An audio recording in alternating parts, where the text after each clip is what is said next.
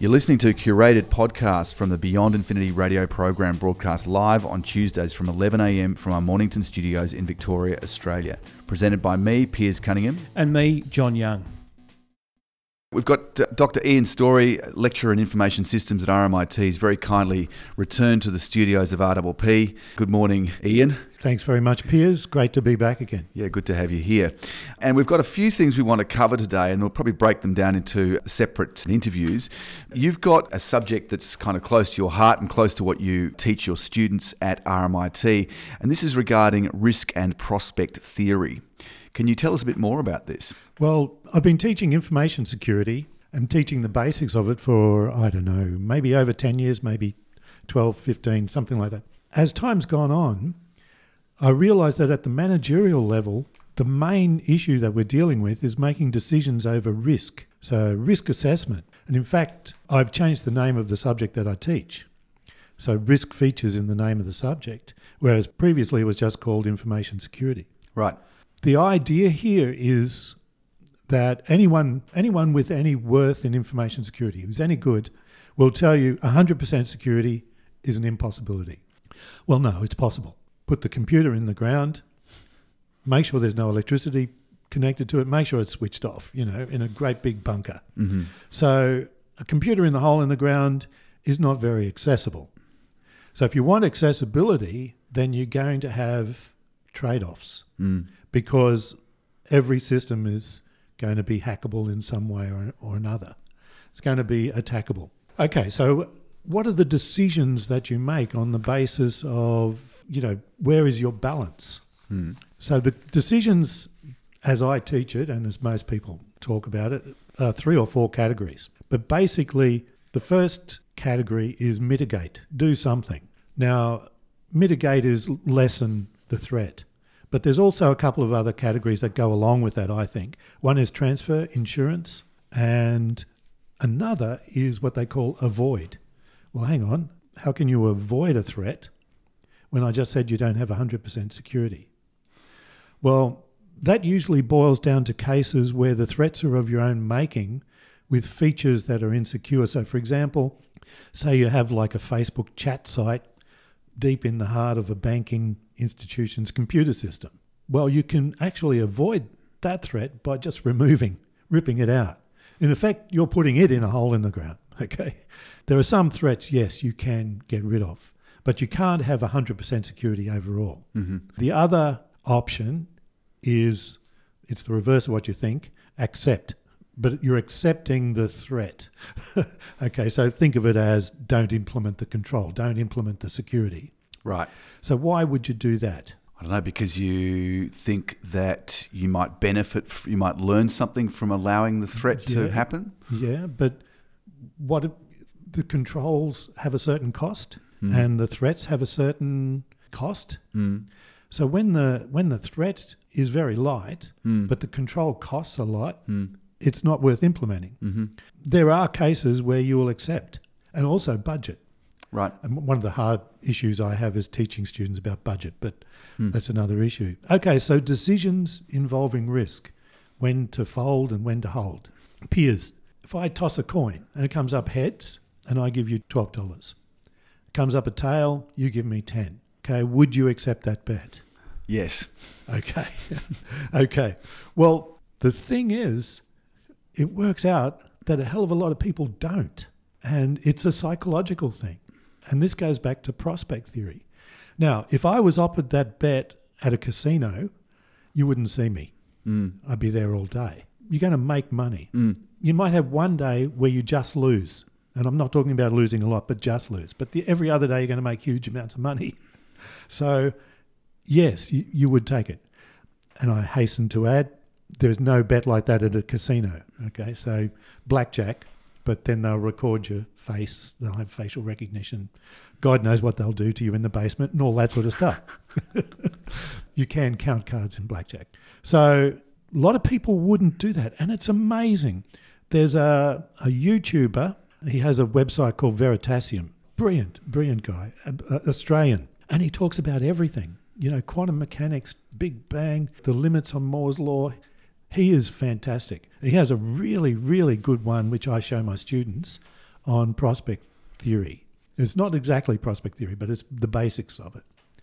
He's in the park, in an Australian park, and he offers people the bet that I just offered you $12 compared to 10 And most people don't take it. And it's really amazing. So, it, So people are unnecessarily or unrealis- unreasonably risk averse. exactly, mm. unreasonably risk averse.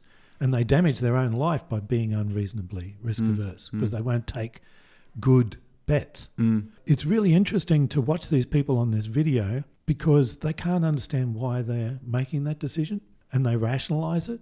You know, oh, I don't believe in betting. Well, the chances of loss, and oh, I don't know. You know, we all feel this. It's a well demonstrated psychological phenomenon. They've done experiments where they sit people down and they say, Would you take this bet, like we did earlier? And they find that most people rate losses about twice as much as gains. They feel hurt from loss twice as hard as they feel gain. Hmm. It's the psychology of a missed opportunity and, and the sort of realization uh, that afterwards they've it should have been so simple that kind of thing. Why did Yeah. I why did I let that go by? I, I don't know why it is. Maybe it's a protection mechanism. Hmm.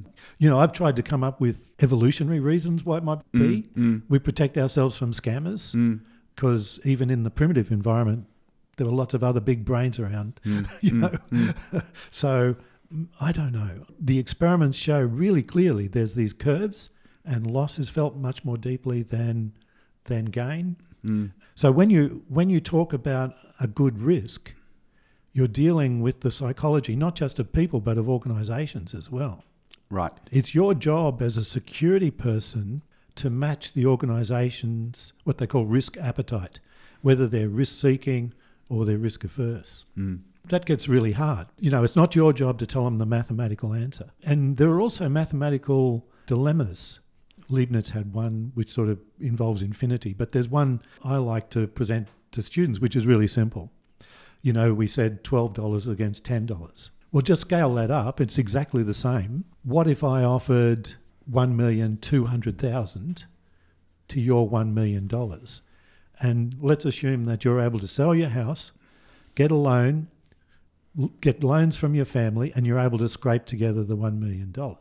Would you take that bet on the toss of a single coin? No. Not many people would no.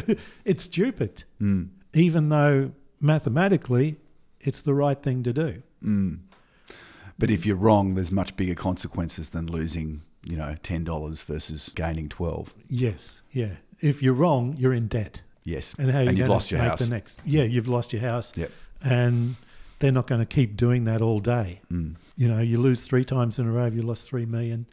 You can't put up a stake, all that sort of stuff. Yep. But it, it involves that doubling up strategy. Mm. I'm pretty sure most listeners will have heard of it, Mm. where you double up the next bet to cover your last loss. hmm Loss hurts twice as much as gain. A huge amount of psychological studies have been done in this since 1979, and 1992 it really took off. So it's called prospect theory. It's really interesting stuff. You wonder why, given that loss hurts twice as much as gain, you'd reckon that that would be a huge deterrent to people going to casinos because they generally lose. Yeah, well, what happens is there's another kind of effect where they, they feel they've got to make it up. Mm. They feel the loss, but they feel they've got to make it up. Mm. And an example of that would be you get someone is wins hundred dollars or is given hundred dollars, they feel great, right? Fantastic.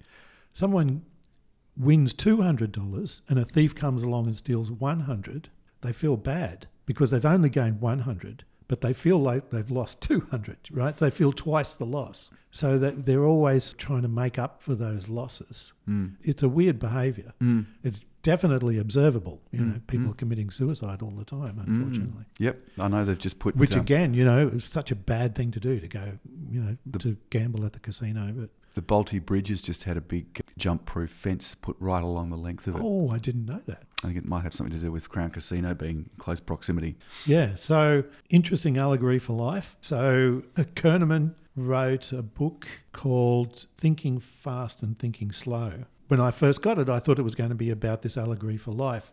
Veritas, Veritasium talked about, but no, it's about how to sell things to people, how to make them perceive benefit rather than appeal to rational thought, which is a bit sad. Hmm. It's such a great theory, you know. I guess the upshot of all of that is that risk analysis is not just a matter of maths. There's a psychology involved in it. With large organizations coming back to information security, it's our job to match the organization with its risk appetite. Yep. A big bank is wanting to protect its money. It feels, even though it's got a lot, it feels losses from there a lot. They're risk averse. They might pay for security that you realize is not actually cost benefit. you know. Right. Yep. In terms of the loss that they're risking and the cost of averting that loss. Yeah. Mm. Whereas a startup, which has already sunk a lot of money in, they've already lost a lot, they feel gains, right? So they're gaining by not paying you for information securities. It's like not insuring yourself rather than insuring yourself. Yeah. you know. Yeah, because the money from insurance is reducing your capital, or in this case, reducing their capital. Yeah. Mm. And if you don't claim on it, it's lost. Well, that's an interesting subject risk and prospect theory. Thank you, Ian. Thanks for listening. And head to beyondinfinity.com.au for the best bits from the live show or to connect with us on social media. We welcome your feedback and suggestion for future shows.